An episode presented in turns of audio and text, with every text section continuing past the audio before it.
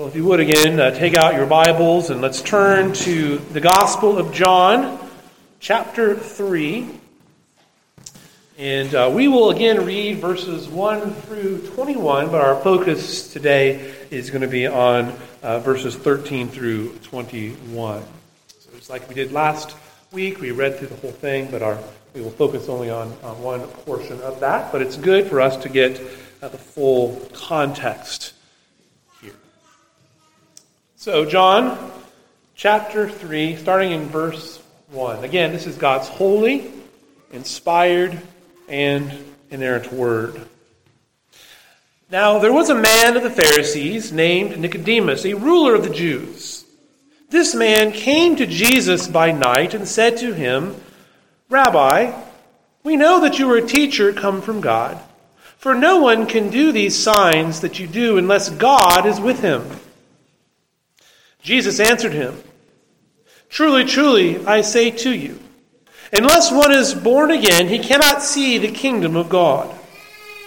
Nicodemus said to him, How can a man be born when he is old?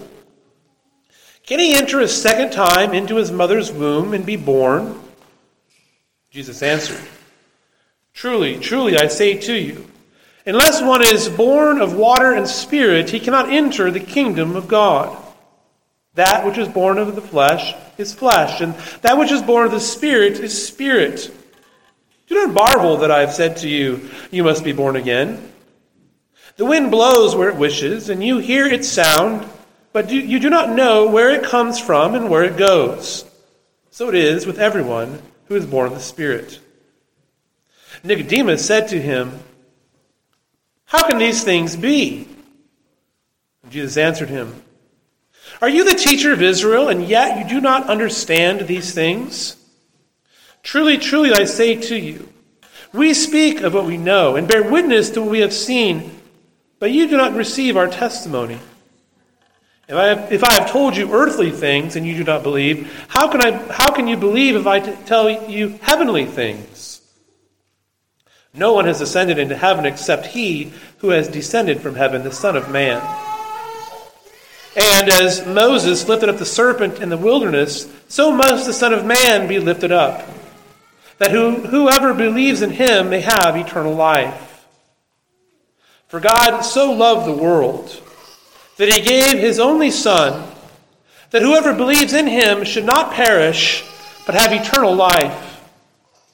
For God did not send his Son into the world to condemn the world but in order that the world might be saved through him.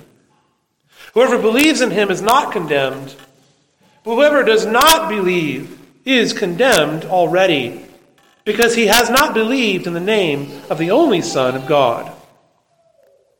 And this is the judgment. The light has come into the world. The people love the darkness rather than the light because of their works were evil. For everyone who does wicked things hates the light and does not come to the light, lest his works should be exposed.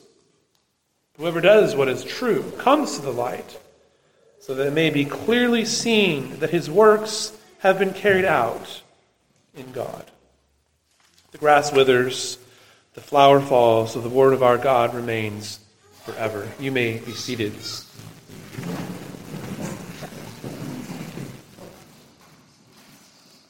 Let's pray. Gracious God and Heavenly Father, we thank you for this reading of your word. We pray, O oh God, that you would now give our give help us to be attentive to the preaching of your word. Give us ears to hear. Be with this your servant. May we learn from you today, O oh God.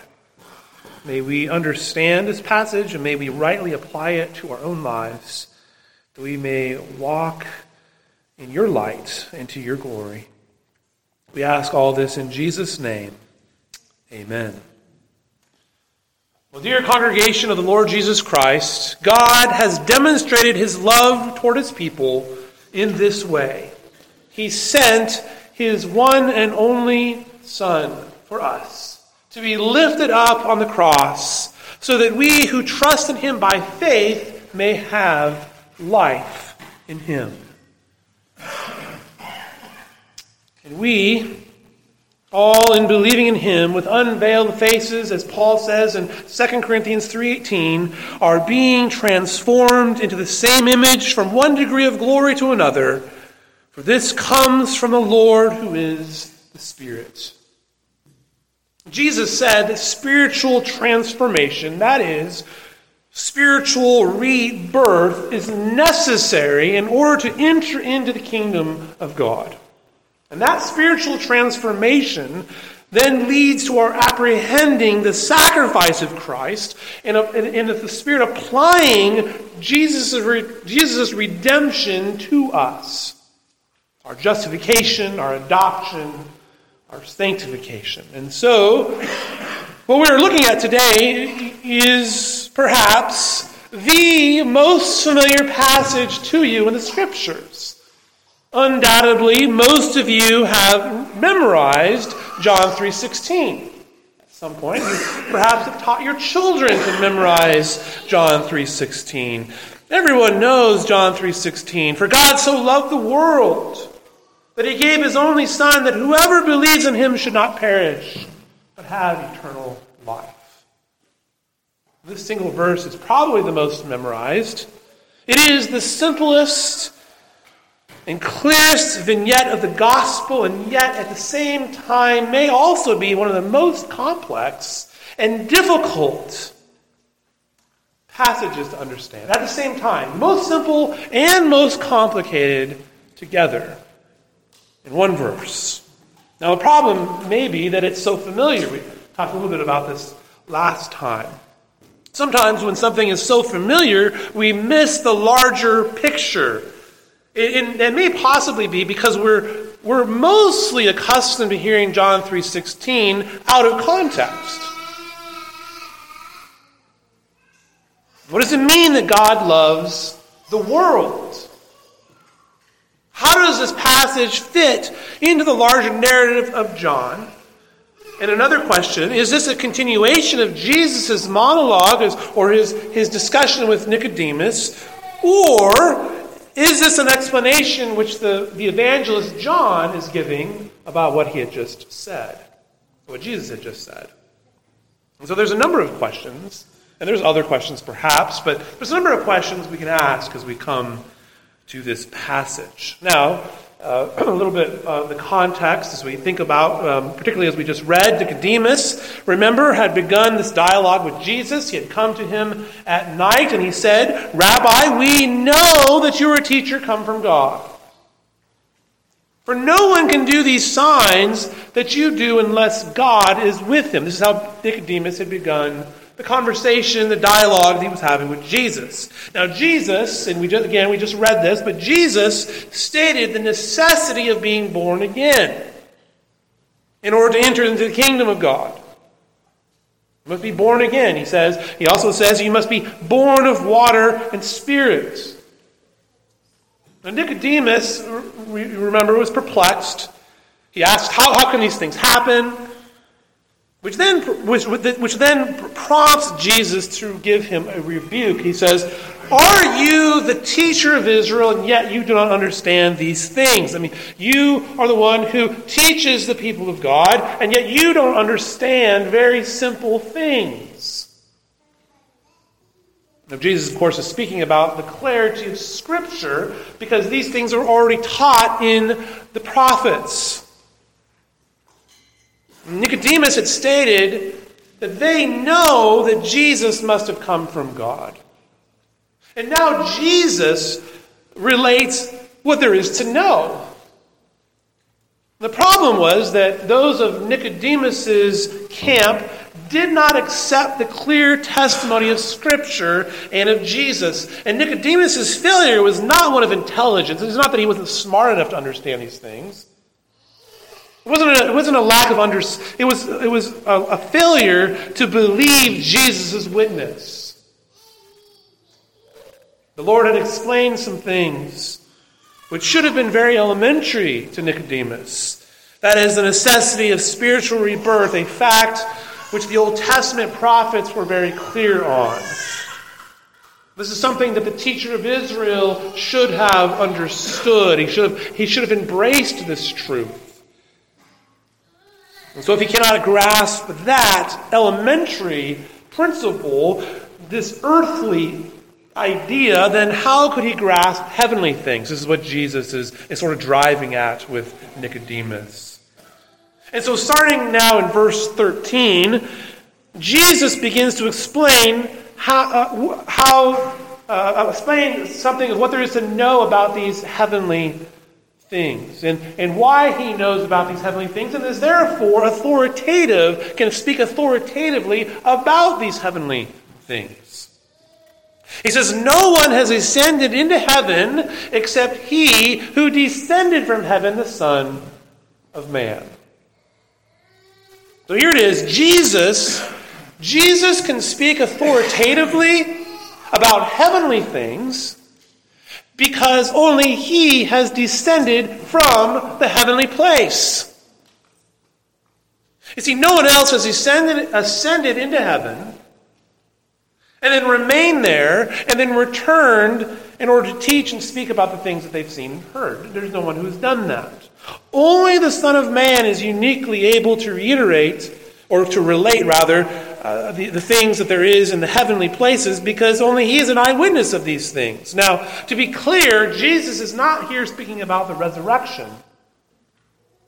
An, that's an event which is yet in the future. Jesus is here commenting on the fact that he, uh, or the fact of the eternal existence of the Son of God. He's speaking of the fact that he has always been. He himself is eternal. Now, in Judaism in that day, in Jesus' day, in Nicodemus' day, there, there were a number of stories which were circulating of, of someone who had ascended into heaven and had come back with special insights about God. Uh, many of the stories focus on Moses. Jesus insists that there's no one who has done this. No one has ascended into heaven and is able to speak on these things. So you think about, well, who are some of the people who have ascended into heaven? Well, you have Enoch, right? Enoch is taken by God. Elijah is taken up in a whirlwind, and yet neither one of them returned to speak about heavenly things. There's only one who has come from heaven to speak of heavenly things. No one has descended from heaven and that's, that, that's the point, right? Only Jesus can speak about the things that he's speaking about. And so Jesus has the authority to speak of heavenly things because he alone has come from the heavenly places, having been eternally with the Father from before all creation. He has, as one commentator put it, quote, inherently the fullness of heavenly knowledge. Talk about having an eyewitness account who else could speak about these things but Jesus, the Son of God himself? Only Jesus can speak authoritatively about these heavenly things, and that is what he is speaking of here. And so Jesus, or, so, our, uh, so our Lord draws on an example, an example which Nicodemus would have, would have been very familiar with, and he does this again to illustrate a spiritual point, starting in verse 14. He says, And as Moses lifted up the serpent, the, the serpent in the wilderness, so must the Son of Man be lifted up, that whoever believes in him may have eternal life. Now, in many respects, thinking about the larger context, verses 14 and 15, what I just read, these are really the controlling verses. The main point of our passage is actually drawn from here. More so, in some sense, than verse 16, which sort of piggybacks on explains what's going on there. What Jesus is referring to is the account of the bronze serpent, which we just read as our Old Testament reading from Numbers chapter 21, verses 4 through 9. Keep in mind that Jesus had already explained spiritual rebirth by drawing on some Old Testament uh, term, the terms of water and spirit, uh, which are used in Ezekiel. Here, Jesus uses the account of numbers of these poisonous snakes, which are killing people, in order to make a spiritual point.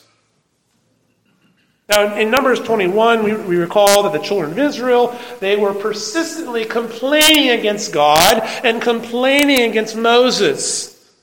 You know, God has brought us out here to kill us. Now, remember, uh, we read the larger context. they do that on the heels of having just won a victory over their enemies, that God had given them a victory. And then suddenly, well, you know, God just really hates us and just wants to kill us out here. So, as punishment, the Lord sends these poisonous serpents whose venom burned like fire and whose bite was a sure death sentence. Any who were bitten by these snakes would die. Now, there are snakes in the world that are like that. They're very dangerous snakes. I think about some snakes in Africa, which if you get bit by them and venom is transferred to you, um, say goodbye to your loved ones because you're not going to make it. There is no antivenom, even in our own day, for that. The people were dying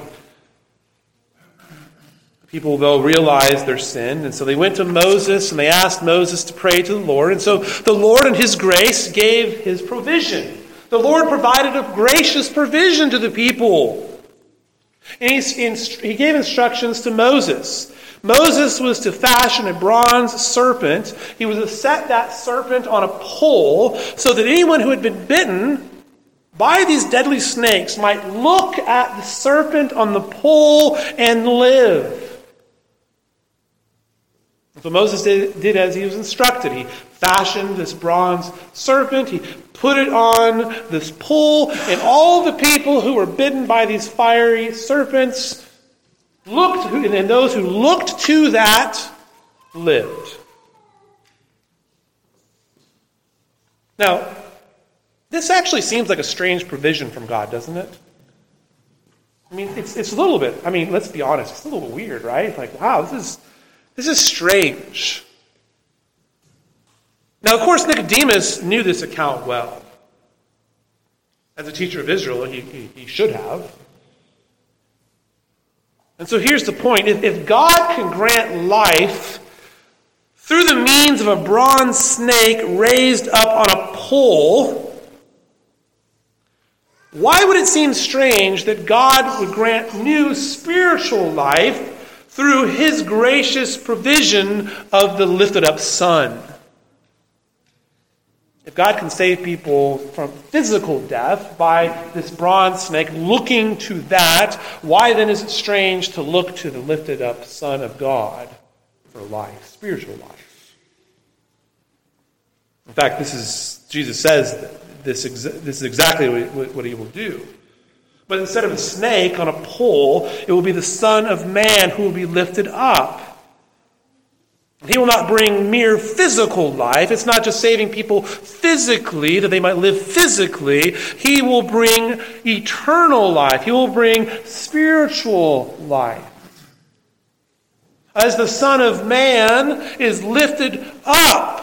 Now, what is being referred to here is the lifting up of Jesus on the cross. The lifting up of the Son of Man on the cross. That all those who look to Him, to look to Jesus, who has been lifted up on the cross for you, dying for your sins, as you look to Him, He grants eternal life. Now, interestingly enough, lifting up can have a double meaning, can't it? It can have a double meaning. It can refer to physically lifting up Jesus on the cross. That's one sense, on a, on a wooden pole, similar to how the bronze snake was lifted up on a pole. But it can also refer to the exaltation of Christ. And in, there is a sense in which both of those are in view the lifting up of Christ physically on the cross, but also his exaltation as he is saving his people. Jesus often would speak in that sort of way, using the, the, the, the double meaning, as it were. Now, Nicodemus would not have fully grasped the connection at this point, but he would have at least understood the reference to Numbers 21. God had provided uh, for Israel in the wilderness, and he is again providing for his people through the Son of Man who had come, was, in fact, was standing before him, speaking with him. Nicodemus should have understood the need for spiritual, uh, spiritual birth. And so Jesus is here challenging him that spiritual rebirth is found in the Son of God. Or actually, Jesus is referring to himself as the Son of Man here. It will only be later, though, that Nicodemus, who then will see Jesus on the cross, that he would have grasped the lifting up and the exaltation of Christ. Christ was lifted up on that wooden instrument of torture and death. But he's also exalted as the Lamb of God who takes away the sin of the world. This becomes even more clear at the resurrection. Christ, like the bronze serpent, was lifted up for the faithful to look to and to live. This brings us now to verse 16 and what is perhaps the most abused verse in the Bible. We should mention again that there is some uncertainty as to whether this is a continuation of Jesus' monologue or an explanation offered up by the evangelist John. It is difficult to distinguish for sure, but it may not necessarily, uh, it may not be necessary to have such certainty on that. Because the teaching of John is the essence of Jesus' teaching. And just because John may put it in his own words or offer an explanation to what Jesus had taught does not negate the fact that these are the words and teachings of Jesus anyway. So this is because this is the word of the Lord. And keep in mind also that what comes in verse 16 is rooted in what had come before it. Okay? The, the new birth, the attaining of eternal life, is rooted in the Son of Man who is lifted up, which in turn is rooted in God's love for his people. Thus is written, For God so loved the world. And we know that it's connected to what had come before because of the conjunction for, which is then coupled with a Greek adverb, um, houtos, which typically means thus or so. And so this conjunction, along with the adverb in, in Greek, gives this sense for God loved the world in this way. God loved the world in this way. So, what is being described here is the manner and degree to which God who, who grants eternal life, has loved the world. It's the manner and degree to which God loved the world. The lifted up Son is how God the Father has demonstrated his love for the world. Now, notice also that our attention is being drawn specifically to the love of God. We're, being focused in on God's love as, as this is, this is what is the reason for this, right? God's, God's love. The giving of his, of, his, uh, of his only Son is a demonstration of God's incredible redeeming love. The Greek word here uh, used is agape. You're probably familiar, you've heard that word before, I'm sure. Uh, both the noun and the verbal forms of agape are used regularly by John both in his, in his gospel and in the epistles. And what John has actually done in, in, in all of his writings sort of develop a theology of love. If you want to, you want to sort of study out you know, God's love, a theology of love, you want to, you want to really look at the, the, work, the works of John in particular. what John is, is emphasizing in each of these is a special relationship which exists between the Father and the Son between the Son and his disciples, and then his disciples with one another. So, this is how we're going to understand love God's love, uh, the Father and the Son, the Son and the disciples, and then the disciples with one another. It is the Father's love for the world which is demonstrated in the giving of his unique and beloved Son. And that love is mediated by the Son to his people. You see, the world, the world which is fallen and rebellious and cursed, does not and cannot love God. The world cannot love God. The world is incapable of loving God. Not on their own. In fact, John tells us in 1 John 4 19, we love because he first loved us. We are capable of love toward God because God first loved us.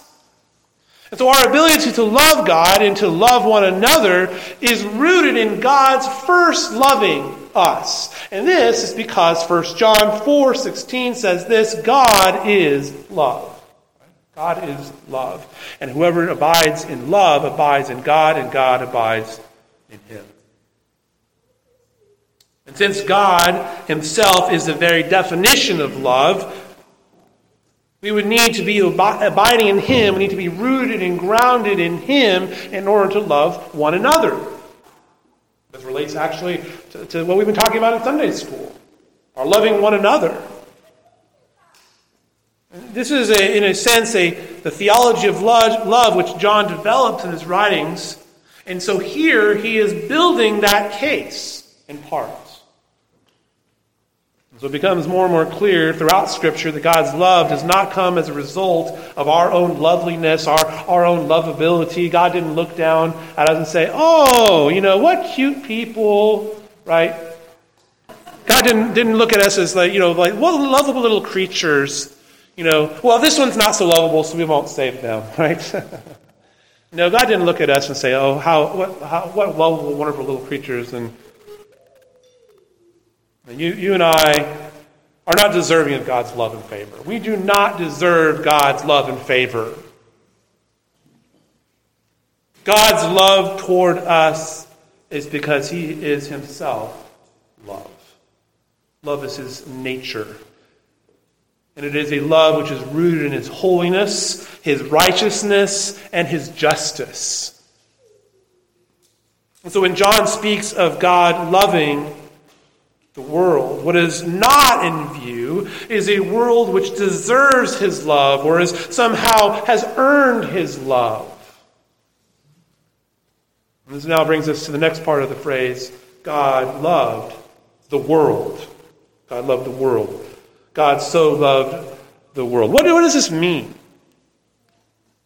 typically, when we think about world in a, in a biblical sense, particularly as, as we read the epistles of Paul, we think about the world uh, referring to the sinful systems of our present age, the wickedness and sin of our fellow fallen human beings, a political landscape which is broken with tyrants and bullies. The world often speaks of the fallen condition of all of humanity. However, that is not how the word is being used here. John's using it in a little bit different way. It's also not speaking of every single human being on the planet either. You know, there are some who have taken this uh, to mean when God says that God so loved the world, they've taken it to mean that, you know, God loves all people everywhere equally and universally, and thus all people are saved. That is not what John is saying here. And it's wrong because that would be contrary to what Jesus has already taught and will later teach also. God's redeeming love for the world is amazing, not because of the size of the world, that is to say, how many people there are on the planet. What is amazing about God's love is that He would love a world which is utterly wicked. Again, we didn't deserve His love. We're sinners. We have fallen short of His glory. We are guilty of cosmic treason. Now, the children of Israel were accustomed to speaking of God's love, but only for the covenant people of Israel. This is how they would generally think about it God's love for the nation of Israel. The people would come from Abraham, Isaac, and Jacob. Here, John is speaking of God loving the world, which includes all of the nations. And that's a way in which the world is often spoken of. In fact, there's another place in which uh, John uh, uses the word world when people would come and say, the whole world has come. Well, that's not to say that everybody in the whole planet had showed up at the, at the temple. It's to say that representatives of all the nations were there. And that's how John's using it here, too. And so, what is in view is not the totality of human, all of humanity on the planet or of God loving a sinful system, but rather the fact that God has poured out his love on members of every nation and every tribe and every people and every language. Thus, God's love is not restricted by race or ethnic background. It is restricted by those who, are his, who God has chosen to redeem. Those who are born of the Spirit. And this is John's point. World speaks of all kinds of people. This is why the same scriptures speak here of God's love for the world, but then there's other places that speak of God standing against the world. Or the prohibition of 1 John chapter 2, where we're told not to love the world or the things of the world. So there's no contradiction because Christians are not to love the world in sinful participation, whereas God loves the world in selfless redemption. And so here is the point. Were not for the love of God graciously poured out, all would remain under his righteous wrath and curse. Because the wages of sin is death and the wrath of God is revealed from heaven against all ungodliness and unrighteousness of men who by their unrighteousness suppress the truth. John 3:16 is noted is often quoted out of context, but it should not be missed that it has a context. It's sandwiched between verses 14 and 15 and verse 17. We should actually, I mean, that sound, I mean, all you do is look at it, right? And yet we should not miss that. It's, in a particular place on purpose. We need to pay attention to that. God, uh, giving of his one and only Son, is tied both to his death, illustrated in verses 14 and 15, and the redemption he brings, which we see in verse 17. Which is to say that the result, the result of God's love, is the mission of the Son. That's Jesus' mission. His purpose is the salvation of those who believe in him. Christ is lifted up just as the serpent in the wilderness is, is, is lifted up as an object to look upon and be saved. Jesus was given by the Father for the sake of, of people from every nation because of God's great abiding love so that whoever would believe in him would not perish, but have eternal life. This is the mission of the Son. And as verse, and as verse 17 and following goes on to explain, Jesus came with a mission not of condemnation. No, no, Jesus came with a mission of salvation, of redemption. Let's look at verse 17. For God did not send his Son into the world to condemn the world, but in order that the world might be saved through him.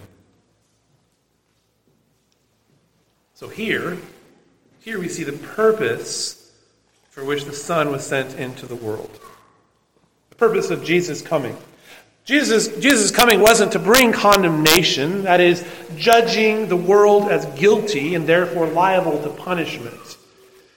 Jesus came to redeem the elect that many from all of the nations, not only from those among Israel, but all of the nations might be saved through him. Now, make, make no mistake, certainly Jesus had the authority to judge the world. He says as much in John 9 39. He says, For, I ju- for judgment I came into this world, that those who do not see may see, and those who, do, who, may, who see may become blind. Jesus did not come, however, with the mission of condemning the world to punishment. In fact, Jesus came into the world which was already under condemnation. Jesus came to a world which was already bound for destruction. Understand this Jesus, in taking on flesh, did not enter into a world which was morally or spiritually neutral. There's no neutrality in the world. The world was already lost. The, the world was already under the curse of death. This is, this is again, this is like the, the people in the wilderness who were bit by the snake. You were bit by the snake. We've all been bit by the snake of sin, as it were, right? they were all going to die. They were all condemned to death. They had the, the death sentence had already been read. God provided a provision of salvation. In Christ, the, the, the, the, provision of salvation has been offered. Jesus came into the world that the world might be saved. Not, not, and, and, and not that all the world is saved, is made clear by the verses which come next. Jesus did not come to condemn the world because the world was already under condemnation. This is, this is clear from verse 18, right? This is verse 18. John is making a distinction between those who believe and are thus no longer under condemnation, and those who do not believe and thus are already condemned. Right? And, and, and as a Christian, this is the way you think about it. You are no longer under condemnation. There is therefore no condemnation for those who are in Christ Jesus. Right? You are no longer under condemnation. You were under condemnation. No, you are now you are no longer under condemnation. They're no longer condemned. Their, their condemnation is because they have no Savior who would take away their sin. This is why we can say that Jesus did not come to bring the possibility of saving people. Like there, there are some who say, well, you know, Jesus came to bring the possibility, and you know, if only, you know, you'd believe. No, Jesus actually saves. Jesus is actually saving people. But there are some who are already condemned. They're already under condemnation. You see, people don't go to hell because they reject Jesus. They go to hell because they are already condemned for their sin. They are sinners, and they're an act of rebellion against the holy God. They are guilty of cosmic treason against the holy God of the universe. And their lack of faith simply leaves them where they already were to begin with condemned. Vessels of wrath under God's judgment. What is needed is a heart change. We, we, we looked at last week, right? There's a need for a heart change. A new spirit needs to be given to them. They need faith in the Lord Jesus Christ. You, you can see how these all things, all this stuff fits together. God's wrath remains on the unregenerate sinner who does not believe in the name of the only Son of God because God has not chosen to transform their heart. But God, in His abundant grace, did choose some to have eternal life we read, the Spirit blows as He wills, and we don't know where He comes from, where He goes, as, the wind does. God, uh, Jesus came to actually save sinners. And so, although John does not state it here explicitly, the substance, the substance of the doctrine of justification is present. Now, in order to illustrate his point further, John, John pictures the condemnation of people in verse 19 in terms of light and darkness. And these are symbols, again, that John, John uses a lot light and darkness. The verdict of the condemned has already been read. The light has come into the world, but the people who are in darkness, well, they love their darkness. And the reason they love darkness is because they have deeds which are wicked. Which is to say, you know, people who practice wickedness they want their wickedness to remain in the dark. They want it to be in the shadows. They don't want you to know. You've probably seen this in your own heart, haven't you? You don't want other you don't want your sin your personal sins brought to light, do you? Nobody does. And in fact you, you needed to though. But they don't want that. They they hate the light because they don't want their wickedness to be revealed. They don't want to be exposed for what they truly are. And so they hate the light because of what the light reveals. They don't wish for their hearts to be laid bare because they are naked and they're ashamed. But the light has come into the world. The light has come into the world. The, the incarnate and eternal Word has come. It shines in the darkness. Jesus is himself the revelation of God. He is the, the personification of holiness and, and of righteousness. In him, the whole fullness of deity dwells bodily. The light of Christ then exposes the evil of this present world, a, a world which is, again, already under condemnation, a world which is in need of salvation. Verse 21 Whoever does what is true comes to the light, so that it may be clearly seen that his works have been carried out in God. Notice that those who hate the light run from the light. They, they fear exposure. They, their practice is evil, and so uh, they do an endless succession of worthless deeds in the shadows. But the lover of light is one who has been transformed internally. And they come into the light. They, they come into the light not to parade themselves, like, like look at all the wonderful things I do. No. They, they come into the light so that it may be made clear that their works have been carried out in God. God has transformed me. God has saved me. And I delight in Him and His Word to be obedient to Him. In other words, we don't get to take credit for all the good deeds that we do because it is God who gets the ultimate glory. And, and, and that's what we want, right? We want God to be glorified through us. Those who come into the light are by the way, not intrinsically better people. The Christian is not superior to other image bearers. The difference is found in our status. We've been saved from bondage to sin and certain condemnation. Just as Israel was saved from certain death from those snake bites.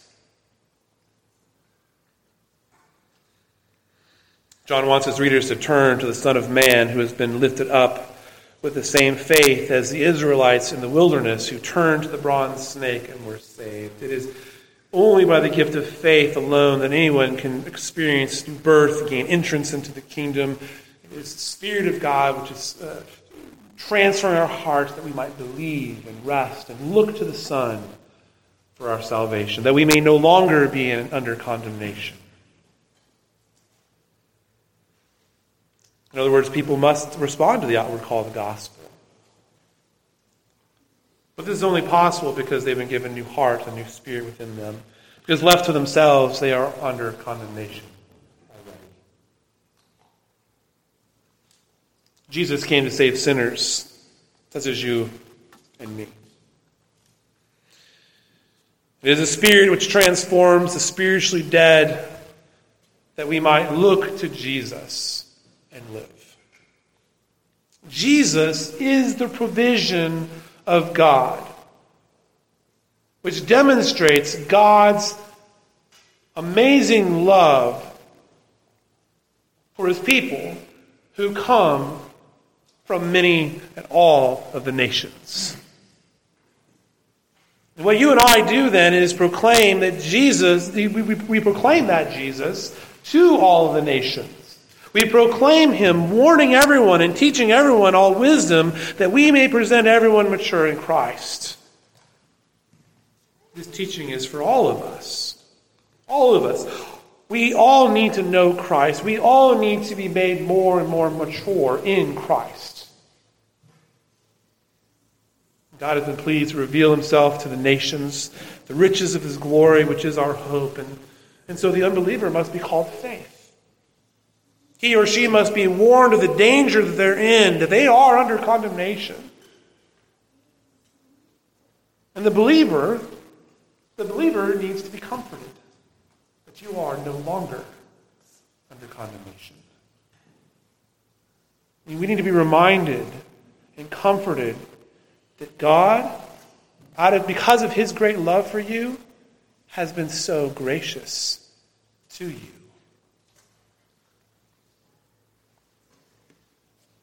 You've been transformed by His Spirit, and you, you enjoy the glories of God. And so, beloved congregation of the Lord Jesus Christ, I urge you to rest in your Savior. Engage with those who are outside the kingdom. Bring them the warnings of the condemnation of their under. Point them to the only source of life, the lifted up Christ. The day of salvation is today. Look to Jesus, the founder and perfecter of our faith, who, for the joy that was set before him, endured the cross, despising the shame, and is seated at the right hand of the throne of God. Let's pray together. Gracious God, we are thankful for your provision, that you provided for us salvation through Jesus Christ, who took the condemnation that we deserved upon himself, that he was condemned at the cross, but then he rose again victorious over sin and death, and that he has given to us, those who look to Christ by faith, that we have eternal life in him. We thank you for the work of your Spirit in us. We thank you for, thank you for all your blessings on us. Help us to grow, help us to be mature in your faith. We ask this in Jesus' name. Amen.